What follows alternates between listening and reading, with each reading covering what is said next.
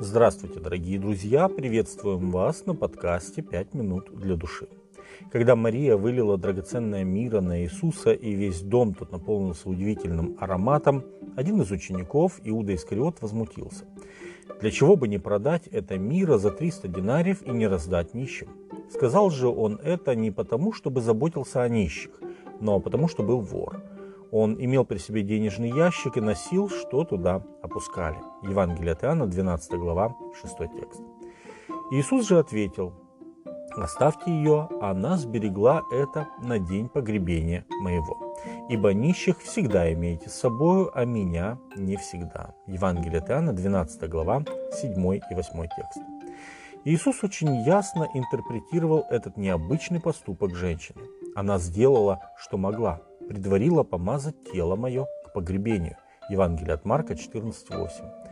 Иисус знал, что после удивительного воскрешения Лазаря фарисеи и священники из зависти уже приняли решение убить не только Лазаря, но и Иисуса.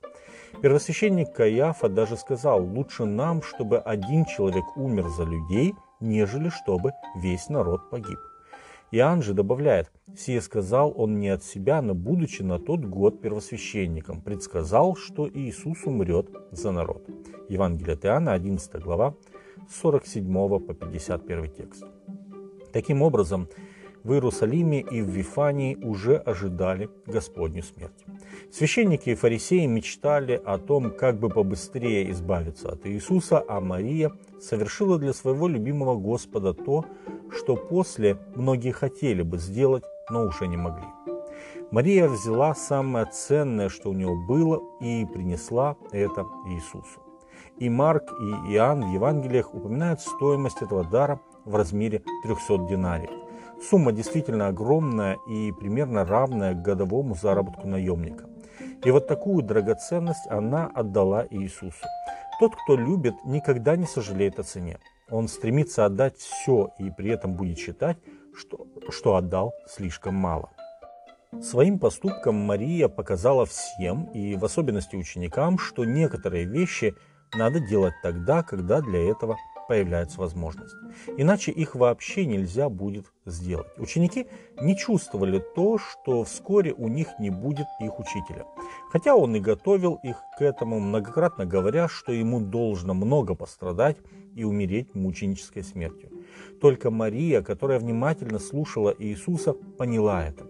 Для многих людей трагедия заключается в том, что их жизнь превращается в историю упущенных возможностей сделать доброе и прекрасное дело.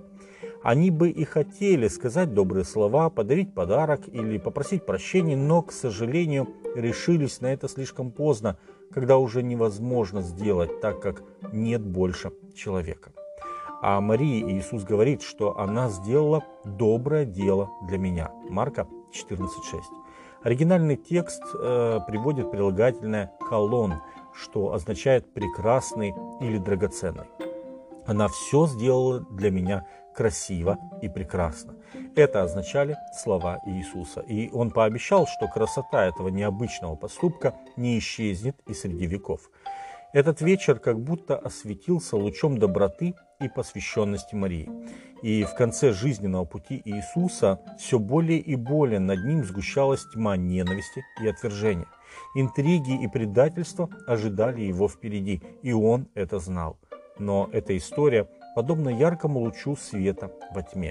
И лишь немногие великие дела оставляют настолько яркий свет, что даже спустя две тысячи лет мы восхищаемся поступком этой женщины. Дорогие друзья, спешите делать доброе и прекрасное вашим ближним. Не откладывайте на потом, потому что потом может быть уже слишком поздно. С вами были «пять минут для души» и пастор Александр Гломатинов.